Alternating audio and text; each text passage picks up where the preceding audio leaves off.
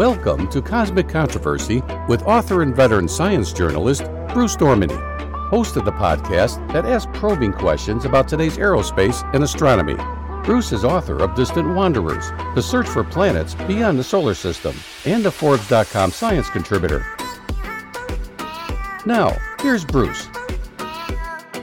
Welcome to episode 64 of Cosmic Controversy. Today I'm pleased to welcome Mark Piesing, a UK based journalist whose articles have regularly appeared in BBC Future, The Guardian, Wired, and The Economist. His article, The Plane Too Ahead of Its Time, was included in BBC Future's Best of 2020 collection. But today we'll primarily be discussing his first book, N-4 Down The Hunt for the Arctic Airship Italia, just out from HarperCollins. Piesing joins us from Oxford, England. Mark, welcome to Cosmic Controversy. Well, thanks, Bruce. Thanks for the invite. First off, uh, congratulations on your book. Well written and a fascinating history of a little known era in aviation history. And as you can hear, there are seaplanes in the background. so aviation never stops. Yeah. But as you know, Robert Peary first reached the North Pole in 1909. But a hundred years ago, the Arctic was still largely unexplored, was it not? And in the mid 20s, no one had even successfully landed at the North Pole in an aircraft. There were some doubts about whether Robert Peary had actually met, got to the North Pole. I don't think at the time not everyone accepted that he uh, he had. Uh, I mean, they didn't think he, from my research anyway, they didn't think he was a crook like Cook was, but they would not everyone was totally sold on the idea that he had got to the North Pole. Uh, I'm not carrying water for Robert Peary, but uh, if you look it up, he, he generally is credited with getting to the north, uh, getting to the North Pole first by whatever means. Well, well, I, I think the problem that all all these explorers had about getting to the North Pole by by foot was a, was the problem was that the North Pole isn't a, isn't a fixed point in land, you know, like it is uh, uh, in Antarctica. The South Pole was a solid piece of land. You plant your flag there. Right. Someone comes back and a year later, and the flag hopefully maybe still be there, or there'd be some evidence that you'd been there. So you could kind of demonstratively prove that you'd been there. But the problem is, the North Pole is just in the middle of an ocean on on sea ice, which obviously do, does move around. So it's very hard for these early explorers, without GPS, any of these technologies, to kind of definitely prove that that they were there. Now, it wasn't till till the 1960s, 70s that the first person who got to the North Pole with equivalent kind of satellite tracking could actually go, look, I am actually at the North Pole. At, at the geographic North Pole. Yeah, at the geographic North Pole, yeah. Okay. Uh, not casting aspersions on Peary, it's just that he was hamstrung by the technology of the time. That's right, yes. You know, so, so some people weren't weren't. It's very hard for him to, dem- to totally prove that he got to the North Pole, and there were some some doubts expressed at the time. And you mentioned uh, a fellow named Cook. Actually, um, it was uh, Frederick Cook. He yeah, was an American Cook, yeah. explorer, physician, and ethnographer who claimed to have reached the North yeah. Pole on April 21st, 1908, according to Wikipedia, a year ahead of Robert Peary. But what you're saying is that Peary acted in good faith. He was just basically hamstrung by the fact that he didn't have GPS technology to actually, so he he could actually prove that he had made it to yeah. the geographic North Pole. Because as you say, what people don't realize about the North about the North Pole, there is no land mass underneath this. This is all ice pack. Is that right? Yeah, that's right. So it's very hard to kind of leave a marker, you know, say, saying that you've, uh, you know, you've been there. okay. Okay. In the mid twenties, the Arctic was still largely unexplored, was it not? You mentioned several times in the book that these explorers kind of go into a hole in the map. For a long time, people had thought there was perhaps another continent there, or, or perhaps even if you if you went past the geographic North Pole, that there was perhaps uh, kind of a warm ocean on, on the other on the other side. And why did they uh, think that there was on the other side of the North Pole there would be open waters? To me, that's counterintuitive. Yes, I, I, I, I think it was. It's probably uh, the kind of the triumph of, of kind of hope, hope and dreams, uh, you know, over over reality. But by the early twenties, there was no one had still had an aircraft that had reached the North yeah. Pole. I mean, it was it was Robert yeah. Peary who had made this claim of having trekked there on foot, uh, and then yeah. I, I, guess you had a few icebreaker icebreaker ships that uh, had made the far north, but not even a ship had had made it to the geographic North Pole at that point, had they? That's right. Okay. That's right. So, okay. Uh, so, so, so, that was the race. Uh, that was the race that was on. There was almost an obsession with all things Arctic for the first thirty years of the 20th century. I think it's kind of almost as a result of globalization. We don't often use the word globalization to, to uh, I suppose, to describe that period of our history of Western history, but but in a sense there was. You had the you had the growth of these huge huge kind of uni, uh, European empires. Communications were speeding up. The world was getting very was getting much you know much smaller. I suppose we talk about it now, but with the internet, but it was that was happening then. So the you know all the holes in the map, all the mysteries are beginning to be filled. But in, in the Arctic and and obviously in the Antarctic, you still had these kind of large areas of unexplored land, unexplored land, lands where people could, I guess, project their dreams or their fantasies or, the, or their fears on, onto. And so, couple that with the the new technology of aviation, which was still yeah. in its infancy, and you get a race to conquer the North Pole. And, and plus, uh, and I think this is often overlooked. I mean, it's fueled by, especially when you get into the kind of 1920s, fueled by media rights. And you have these large media media companies like Hearst. You you have uh, kind of newsreels you have uh, cheap cameras. You know, there's a huge demand for. I hate to use the word content, but there's a huge demand for footage.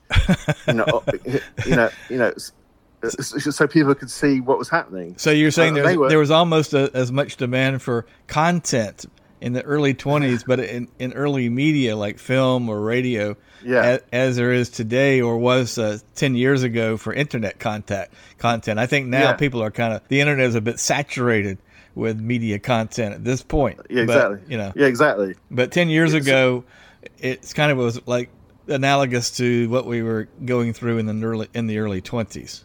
Okay. And and this provi- and this provided a lot of funding for, for these you know expeditions. Uh, Roald Amundsen actually tried to fly to the North Pole in 1925, did he not? Yeah. To tell us what happened on that on that journey. Yeah, I, I, mean, it's worth saying that he tried before as well, but, but without much success. So, so, so just a little preamble to the flight. He sure. tried before, uh, and and he'd uh, lost lots of money, uh, and he was bankrupt, and he was in a hotel in New York. Creditors were actually knocking at the door and putting bills under uh, under under his door, demanding payment, and he was hiding.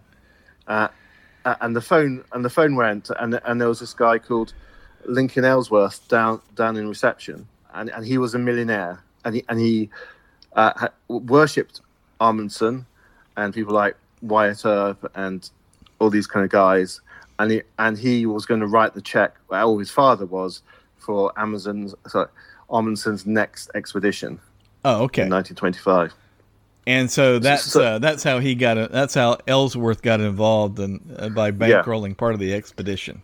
Yeah. So, so basically, they started off at, at Kings Bay uh, with, with, two kind of two seaplanes, that kind of Dornier, Wild Dornier whale seaplanes, which are kind of state of the art. Now, where is Kings Bay? Tell us where Kings Bay is. Okay, well, so K- Kings Bay is, is in the so Svalbard is an archipelago, 500 miles south of of the geographic North Pole, a kind of, I mean, these are very rough estimates uh, in between kind of Greenland uh, and kind of Norway, I guess. If, if you draw a line straight from Scotland upwards, you'll you'll get to you'll get to Svalbard.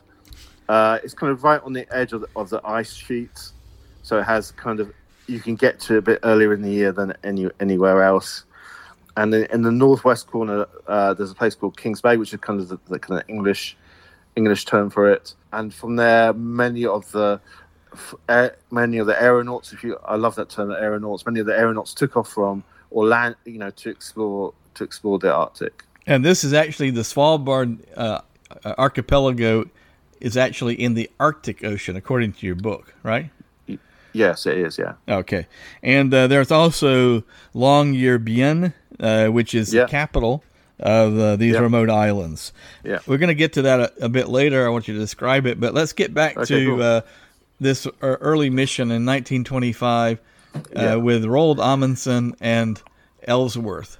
So Amundsen and five others took off in the in these two flying boats. Uh, he was in a rush, uh, so he didn't bother to wait for the radio. And and the men had and they had not practiced any kind of emergency communications or what to do if one of them had landed had to crash land. So, and they, you know, so it's kind of there's a degree, there was an extent to which this expedition expedition was ill prepared. One of the planes, unbeknown to them, had got damaged as they're taking off because they're kind of basically sliding along the ice, right, to take to take off. Uh, and it was that, and it was that plane uh, that that whose engine started to fail. So they decided they had to land short of the North Pole. And the idea was to get to the North Pole and even perhaps go on towards Alaska so they had they had to land short of, short of the pole, uh, and and one of the one of the features of, of, this part this part of the kind of of the Arctic is when it, from high up the ice looks very flat, you know, and very inviting. But as you get down, you can see it's rougher and rougher and rougher, and there's gaps between, you know, uh, there's gaps between the kind of different blocks of ice. Uh, so it's a much more hazardous affair, you know, than perhaps when you're, you know, kind of high in the sky you, you think it is. So right, uh, one gets one of the planes gets down safely. One of the planes gets uh, really bashed up, uh, which they have to abandon. But they kind of pull it to safety and try and strip it of all the, you know, of all the things they can do, like the petrol, uh, right? You know, petrol and so on.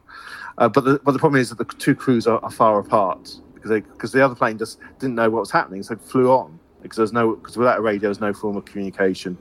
Amundsen's plane had to do a forced landing. The other plane went on, but the other plane eventually landed as well, and it found a bit of of uh, open sea, right? Yeah, that's right. Yeah. Okay, and but they knew that to be able sal- to be able to get back to safety, that they were going to have to fly out in one plane, right, and kind of cannibal- cannibalize the other plane to be able to do so. Is that right? That's right. Yeah, uh, cannibalize the other plane, and then they also had to then uh, carve out carve out kind of runway from the ice. And and this was in her... 1925. Yeah, that's right. But I mean, they did not yeah. reach the North Pole, though. How far were they no, from the North no. Pole? Yeah, I think I think it was a, a, couple of hundred miles. Good gosh! So they were even a couple of hundred miles. Uh, they basically had just flown 300 miles north of the Svalbards, and uh, they were still 200 miles south of the geographic yeah. North Pole. I mean, good yeah. gosh! Uh, that they were, you know, still a fair way from, from the North Pole. So this is quite foolhardy uh, because they're taking off without a radio. They're in aircraft that really weren't equipped for this kind of thing. Um, uh, I mean, these were early aircraft, not casting aspersions on the makers of these aircraft or the technology yeah. of the time, but they they were stretching it to try to do this. Even I mean, it's almost like Amundsen had a death wish to get to the North Pole. In 1926, American Richard Byrd with Floyd Bennett flew over the North Pole in a Fokker trimotor. Is that disputed? Yes.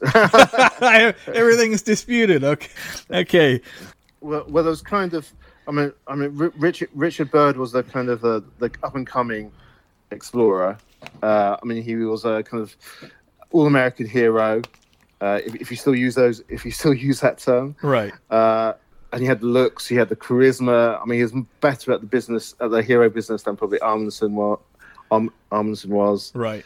So he, he arrived with a lot of resources. So whereas Amundsen's expedition was, even with Ellsworth money, was you know was still a bit kind of budget, you know, kind of uh, still a bit kind of budget limited. Right. Uh, uh, you know, Richard Byrd arrived with you know quite a lot of money, lot, you know, a lot of support, good resources so he was a real, very real threat. There was a kind of bit of argy bargy between the two to begin with, when when he when the Norwegian wouldn't let his ship tie up to Kings Bay's only only quay.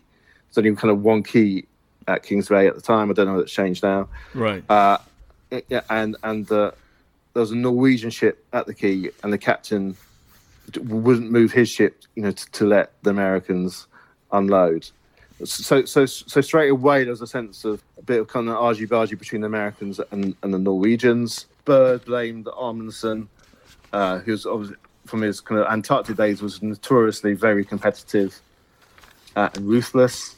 He denied it. So so you got all this kind of backstory to the flight. The, the flight seemed to be quite uh, successful. Well, they took off in the middle of the night. Uh, well, I suppose it's kind of daylight there, but it was it was when, when people weren't expecting it. They had help from uh, one of Amundsen's men, mm-hmm. who, who, who gave them advice about how you can best take off. You, know, you need to fly off in the night when the when the ice is harder, so you're a heavier plane. You know, there's a bit of kind of funny goings on there. Uh-huh. Uh, and then when they're in the air, it, they you know kind of uh, Byrd's notes, which you're obviously going to have to rely on to kind of uh, prove the validity, you know, prove the fact that he got to the North Pole. So the same problem that Cook and Peary and everyone's facing is, you know, how do you prove you've got there? So in terms of aviator, you know, it has to be the kind of notes that you're making, the calculations that you're making that people can try and follow through. And and uh, basically, uh, yeah. he, he had to make these note these notes on the fly, literally while he was yeah, flying so, the aircraft. Yeah. And uh, and there was so much noise from the engines you write in your book that the only way uh, the pilot and the, and the co-pilot could communicate were by passing notes back and forth to each other. Is that right? Yeah, that's right. You know, so it's not it's not the ideal situation. No. It, uh, so so they so they appear to get have got to the uh, North Pole where they thought it was, and and then they kind of fly back, but they get back uh, kind of earlier than any anyone expects. Right. Uh, and also, there's a pro- there's a problem with uh, the sextant, yeah, as well. So, so, that somehow they get back to Kings Bay, which in itself is is a is an amazing achievement. But so, their so but, they, but their flight was two hours shorter than exactly th- than they thought than most people thought it should have been if they had actually flown around the North Pole and come back, right? Exactly, yeah. And, um, even with they said they had a kind of wind behind them. Uh, you know, they had but, a tailwind, uh, but even yeah. then, it's not. So, what uh, what do you think? Did Richard Byrd make it to the North Pole? A couple of people who were involved in that was really believe that he did. He didn't. You know, and these are people who are kind of okay, who, who are quite close to him. If he didn't, I would suspect it was just due to a kind of incompetence rather than deliberately trying to deceive people. Right. It's, but uh, it's interesting. We talked about three uh, major figures, and I mean two major figures which are regarded as heroes. The the first one is uh, uh Robert Peary, uh, who is basically in the U.S. is considered to be the first person to reach the North Pole by land. Now we're not really sure if that's the case. And then we are talking about Richard uh, Richard Byrd, who was a considered an American exploration hero, and now uh, you're telling us that uh, he may not, he may not have, he and his aircraft may not have actually flown around the North Pole. And then we have this third character, Frederick Cook, who by all accounts intentionally deceived people about yeah. uh, reaching the North Pole. Is that right? I mean, he, yeah, he, he, did he, yeah. he he was a fraudster. Is that right? Yeah, that's right. Yes. Okay. Uh, but I think the thing with Byrd as well. I mean, he had misfortune. There's lots of kind of uh, geopolitics is a bit big term, but there was lots of things going on at the time because the moment he got back, the Norwegians were bound to hate him because Amundsen was supposed to be the person who flew to the North Pole. So who is this guy who comes in? Right. So, what doesn't the general public fully appreciate about this part of Norway and the high Arctic? You actually described, you wrote a beautiful introduction to your book. I mean, first, you write about actually finding this ancient volume in a used bookstore. Was that Foyles or somebody? Where, where, where did you actually find that book? Was that Foyles? Oh, no, it, uh, it, it, I wish it, I wish it was Foyles. Uh, I mean, that that would that would be the dream, wouldn't it? Uh, I know it's kind of it, it, it was over mail order. And oh, is uh, that right? Yeah, and it, and it arrived. I mean, it's on my shelf now, a bit more battered, and and it, and it's arrived. I didn't really know anything about uh, uh anything really about, about the story. Okay, uh, but that was the inspiration for you to do this uh, this book on Umberto Nobile. Is that how you pronounce his last name? The Italian. Oh, so, well, I I pronounce. I've been told it's Nobly. Nobly. So, okay, so it's Umberto yeah. Nobile. Okay, but that's what prompted you to do the the whole book on uh, yeah. Umberto Nobile's uh, uh, expedition to the Arctic North Pole using an airship, uh, which he dubbed an N four. Is that right? Is it N dash four or N four? Okay, N four. But what doesn't the the public, general public, not appreciate? Because you went up there to the Svalbard Islands. I mean, what do you uh, paint a picture for us? Is is just the scale of, of, of where you are. This you know the the scenery the mountains, the distances are, are vast. You are very small. It, it is kind of, you know, there are lots of feet. In some extent, it's featureless, especially when you're kind of on one of the plateaus and it just seems to stretch out forever. You know, and you realize, you know, how how kind of small, how kind of small you are as a human being and your hopes and dreams compared to this kind of eternal landscape. Obviously, we now know it's not eternal, and that's part of the tragedy, really, of you know uh, of of being there, but it kind of bores into your soul in, in a way, and there's and there's kind of also a sense of freedom, bizarrely freedom from everything that you've left behind, you know, as well. It's a really kind of it's a real kind of intoxicating, you know, kind of mix, and I can see why explorers started to get addicted to the Arctic, you know, and wanting to keep coming back until they've achieved that. You know, there is something about it that just kind of pulls you. Even now, you kind of I, I get the I wish I could go back it's kind of has a mystical quality as yeah. you write about it. Uh, uh, it's but it really is a most of it is a featureless kind of ice world desert because you write that there you do uh, that the explorers did see uh, some wildlife, but basically yeah. at the northernmost reaches, it's pretty much of an ice world desert. Okay. Yeah, I mean, I mean, it's very, I mean, I mean, it's very hard to, to survive. I think it's easier to survive. Uh, it is e- easier to survive there than in, in the Antarctic. I mean, there's still more. There's still more to eat, and beneath the ice, you know, that the, there there's fish and things. But it is it is very much like like a desert. It's kind of featureless until you get up up close. I think the pilots saw it as as, as being you know quite featureless, in, until they obviously had to try and survive in it. You know, when it when it when it was a nightmare. But it was just this kind of. I think from that height, you, you, it's just this huge expanse. Uh, and also the kind of when you're tired, or when you're exhausted, the you know for the pilots, you know the human brain starts playing tricks on them, you know, and they would see kind of you know you know visions and things like this, you know, which that, that which I mentioned in the book, you know, and they're obviously not things I've made up. They are you know what nobody recorded it, you know, in in his account. You know, I think at one point was cavalry charging or something like that, you know, looked like a castle. So you kind of start to see how, you know, you know, people started to think there was something else out there. You know, it'd be possible if you were exhausted at the end of your tether to you know to see something that perhaps made you think there was something else there. Uh, ironically, at that in the early twenty in the early uh, twenties, uh, airships were seen as by some as a better way to explore the Arctic than by plane. Yeah, and um, they were actually this this airship effort started in the late 19th century. On July yeah. 11th, 1897, you write, uh, Swedish uh, Salomon August Andrée decided yeah. to fly from Svalbard to the North Pole in a balloon. He and his two crewmen yes. took off for the pole, floated over the horizon, and disappeared. And their their skeletons were found 33 years later. Yeah. Uh, Walter Wellman attempted uh, to make the pole three times in 1906, 1907, 1909, in yeah. a sausage-like airship called the America. Yeah. And in 1909, the America managed to stay in the air for a couple of hours before it crashed. You write.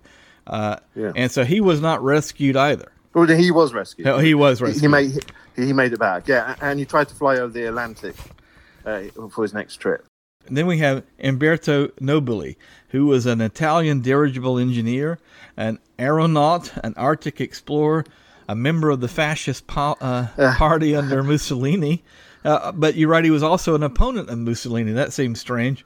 And maybe yeah, even yeah. a Soviet spy although he was a member of the fascist party, he was suspected uh, of, of, being uh, of being a socialist, uh, uh hiding hiding kind of a communist in his in his factory. I mean, it's very noticeable.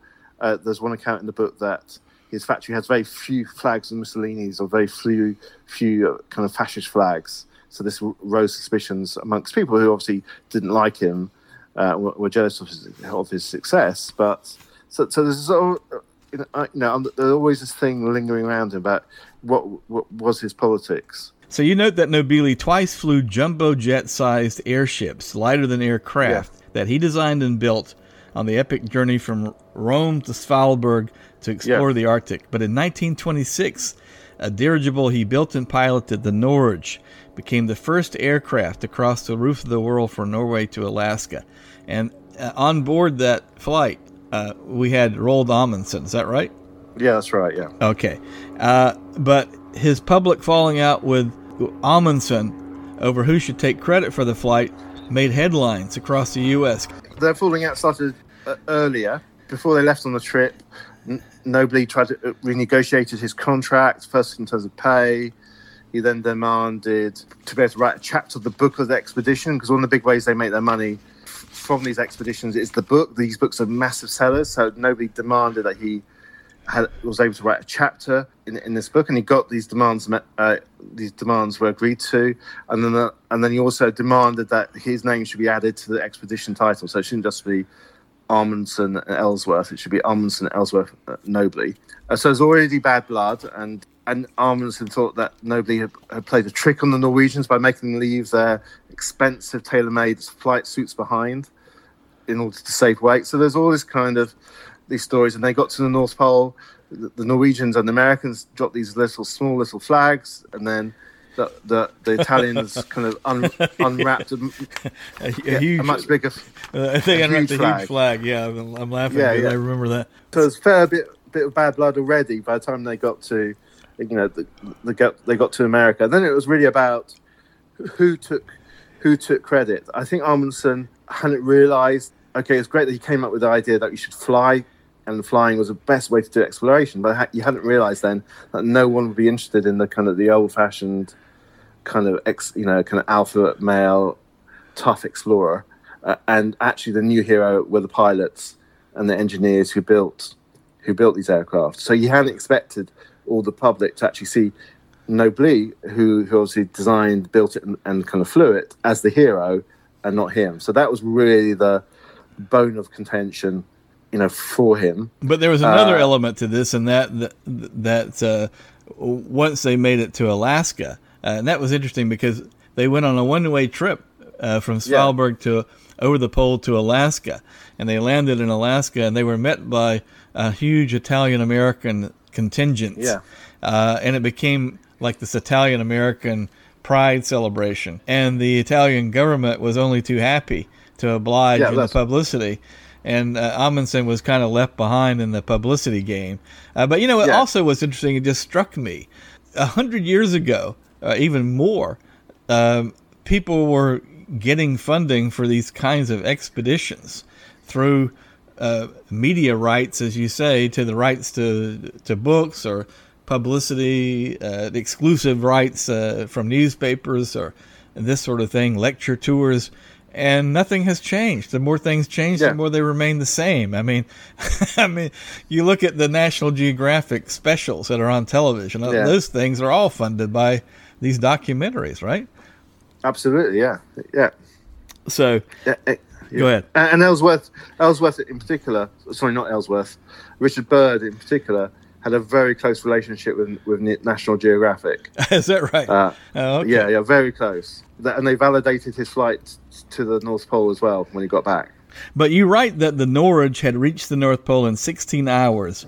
By yeah. foot and uh, by boat and by foot, it would have taken yeah. uh, eight months. Uh, so the Italian-built airship went on to cover an unexplored area of almost 800 square miles in only 30 yes. hours. I mean, it's pretty yeah. amazing.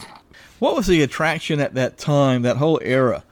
The first 30 years of the 20th century, aviation and aeronautics seemed to have a hold on people, and there was a devil may care attitude among many explorers to put their lives on the line to meet their goals in a way that we don't see today. Today, we see billion, billionaires going into space, and I'm not taking anything away from that. Yeah. But uh, they aren't doing anything that wasn't done 60 years ago what struck me when when I was getting to know Nobly was just the attitude to death. You know, people are willing to.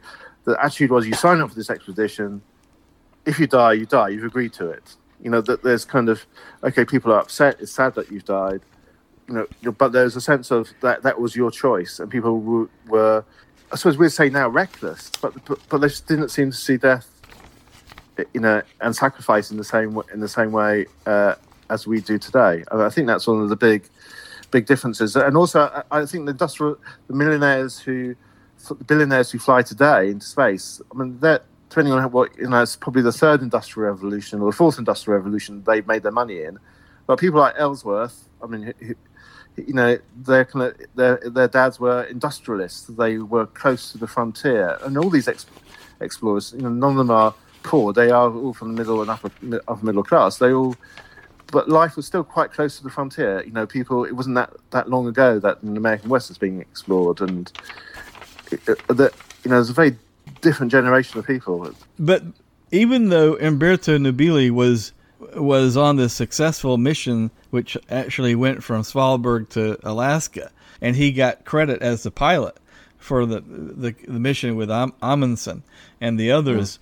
He had a bee in his bonnet to get back to the North Pole. He did, yeah. Uh, under an Italian flag, solely in a in an in an airship that he controlled and that he built. And this mission was known as N4, which is the title of your book. It uh, ultimately was an unsuccessful mission, but it was a great it's a great rescue story. Why did he feel the need to to do this? Uh, and uh, you write that this uh, this airship was as large as an A380 aircraft, and i have actually been on an A380 uh, several times, and those things are huge. I mean, you know, so yeah. it's it's amazing that this thing was that large.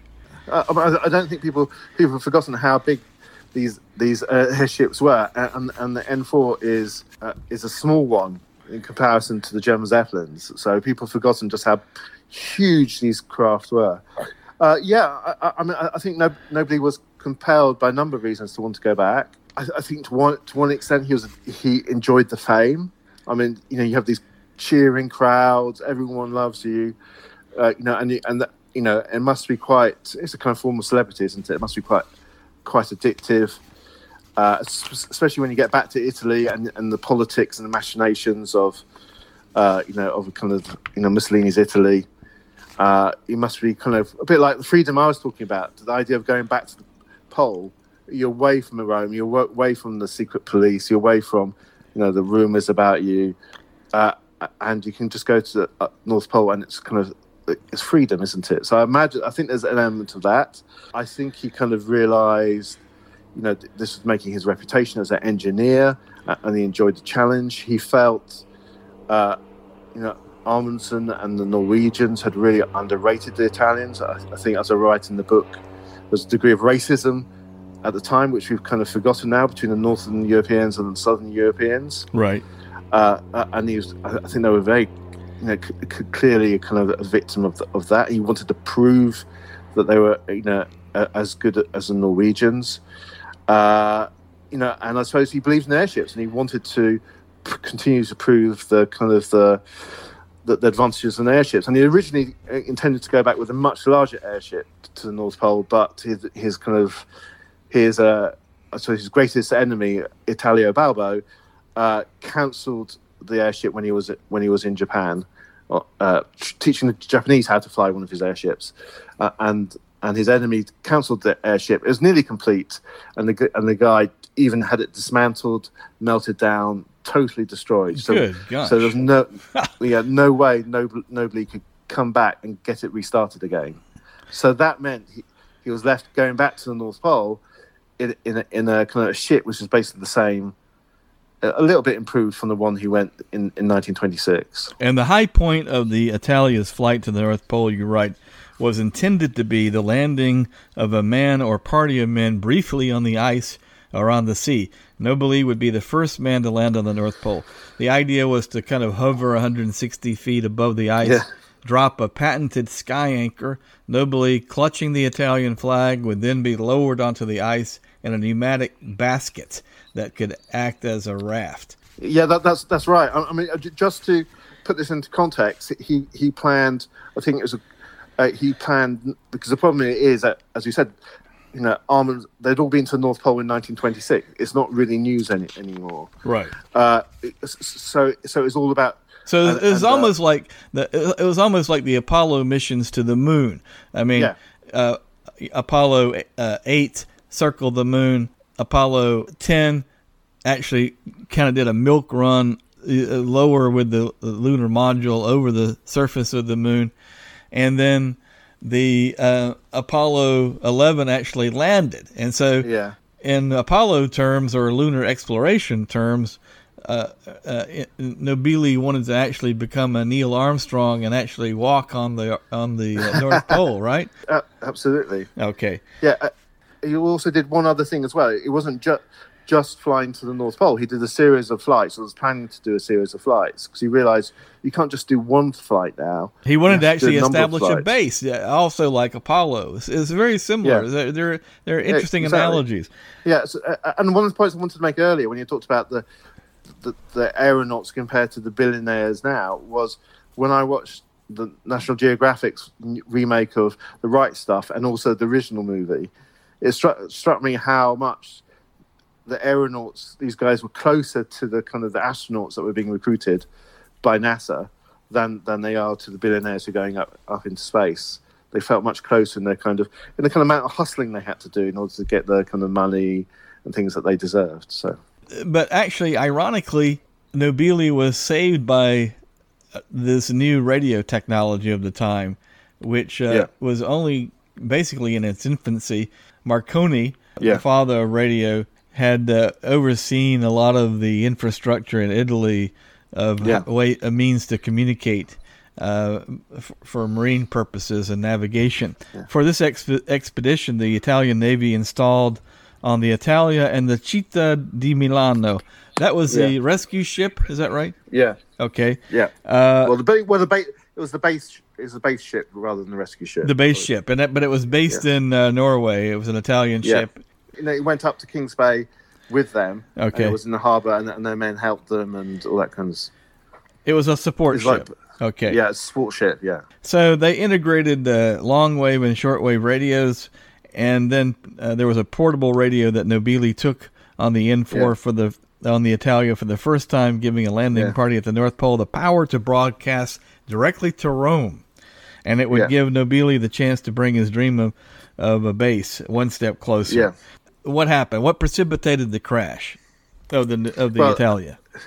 Well, that's that's that that that is uh, that is a really good question. And just to come back to the thing uh, about the base, I mean, Nobile was warned because his idea was he was going to land on the ice first, and then some scientists could land and they could stay there for a couple of weeks. They could either be picked up again or come back on the ship. And he was warned that would be madness to leave anyone uh, on the ice; they'd never be found again.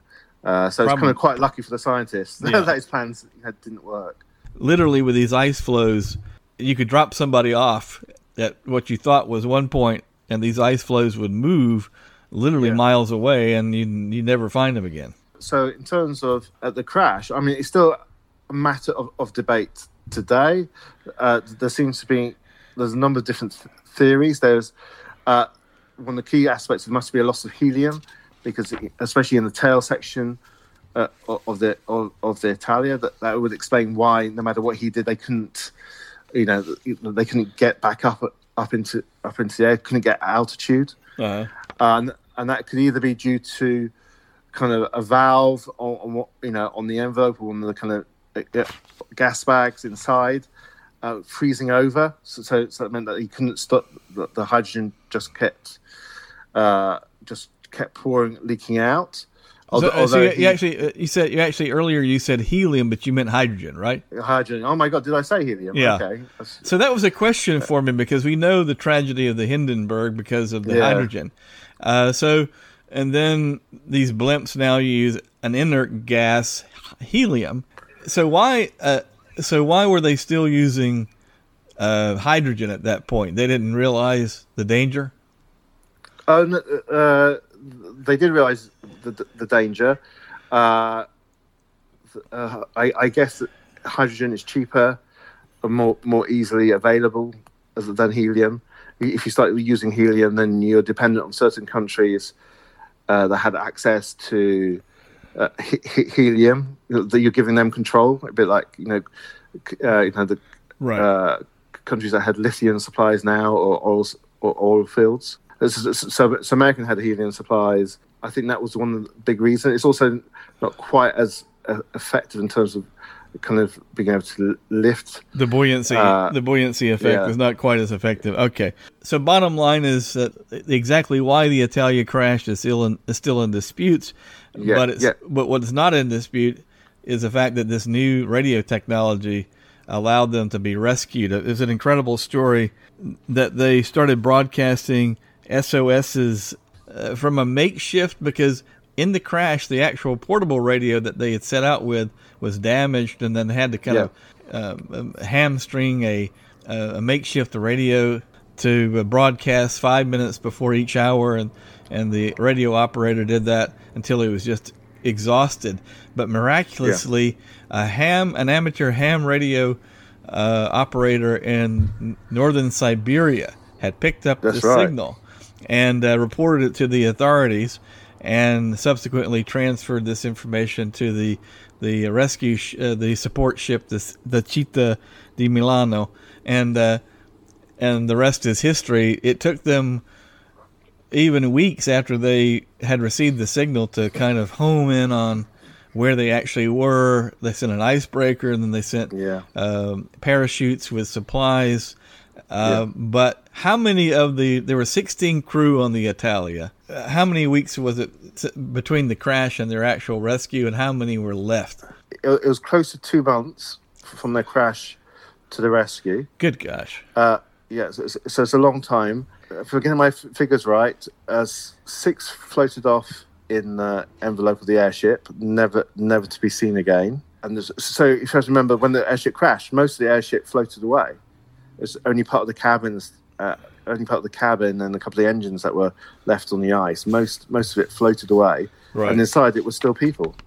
Uh, you know, and uh, and there's a wonderful description, or a terrible, terrifying description of them looking down through the hole at the crewmates on the ground. You know, totally suddenly realizing the horror, horrific situation they're in. So they were never seen again. Mm. One one of the crew members died who got you know on the ice after the crash. Uh-huh. Uh, and and then possibly one of them was disappeared in an escape attempt, or who was perhaps eaten. Uh, you, mean, you mean cannibalized by the remaining crew? Well, th- th- three of the men, uh, because they weren't having any luck with the radio, they were convinced the radio wasn't wasn't working, uh, and, and and they decided against uh, no Nobile's judgment. Although there's an issue about his leadership, that he didn't forbid them to go. I think his idea was that if you forbid them to go, they were going to go anyway. And they set off across the ice in the belief they could get to dry land by walking across across the ice, which is, uh, uh, and they rapidly discovered the, the, the ice was moving them f- faster in the opposite direction to where they wanted to go than they could walk. Good so every gosh. day the distance, yeah, it must have been absolutely hor- horrific. So six of sixteen crew, six uh, uh, floated off and were never seen after the crash. Were remaining yeah. ten, three of which, uh, who, two, yeah, two of which, um, one one potentially walked off in the wrong direction, and, yeah. and the other one you're not sure about. Yeah, we're not sure about. No one's ever, uh, no one's ever, uh, you know, obviously found the body. So, uh, so that's the remaining eight, uh, and Nobile was one of the eight who survived. Yeah, yeah, absolutely. But he was he was rescued first. Okay. So, so that's the other that's the other scandal. Uh, when the when the when the rescue aircraft were able to find where they were, landed landed on the ice, and and they persuaded him to leave. He was very badly wounded in his defence to leave his men on the ground and then fly back to allegedly coordinate the rescue. He he actually uh, though ha- did uh, have a broken leg, I believe. He, oh yeah, he, I mean yeah, he was very badly injured. I, I yeah. mean, uh, you know, so uh, and he presumably he was in t- post traumatic, you know, stress. You know, didn't know what he was doing really, but you know. Right. But the the adage is the the captain is the last one to know, leave the ship. Yeah, yep. I, yeah, yeah, I hear you. Well, so ironically, uh, Roald Amundsen was uh, lost during the an air search that he made for Nobile. I mean, that's very yeah, that's ironic. Right. And uh, you're right that Amundsen's body was never found. One of the plane's engines may have been recovered by a trawler in 1933. you write, but it fell yeah. back into the sea before they could secure it. And then in 1964, plywood that might have belonged to the aircraft was found near Svalbard. Uh, yeah. Had there been any other sightings of potential debris from Amundsen's aircraft? Uh, n- not that I'm aware of. Uh, and they even sent down, I think, uh, as I wrote, they even sent down subs down in, I think, 2012 to have a look. Uh-huh.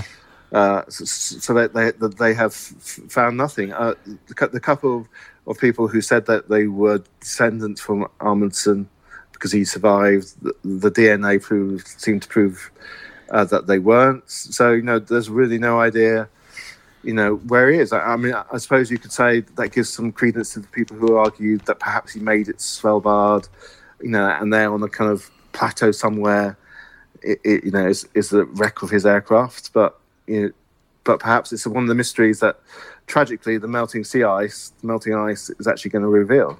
So, what uh, puzzles you most about either or both the Amundsen's and Nobile's quest?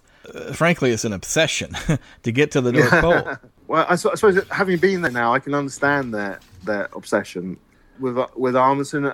I, I guess it's the kind, it's the I suppose, I suppose it's more with Nobile. I mean, some some of the decisions he made. I think you know, in 1920, in 1926, he was famous. He was well known. He didn't have to go back. I think I think these are these are these are. I'm not really. I think these are some of the big puzzles. I think with Amundsen, he, there was clearly something up. He'd suffered from depression. He'd been ill. Mm-hmm. You know, there were all the stories about his state of mind before he w- went on the flight you know, oh, death wish is a street is a, is a strong word, but he, there's clearly a sense of him. You know, this may have been his last flight. You know, the things he didn't, you know, gave to his friends, he didn't get repaired. They had always taken, you know, with him. He put his affairs all in order.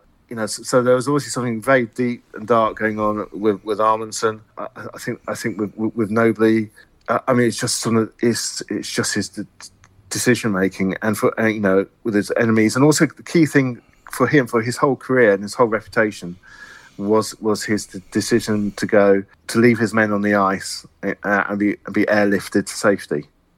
That totally destroyed his career. It gave huge amounts of ammunition to his enemies in Rome, uh, and and, and, his reputation has nearly never really recovered.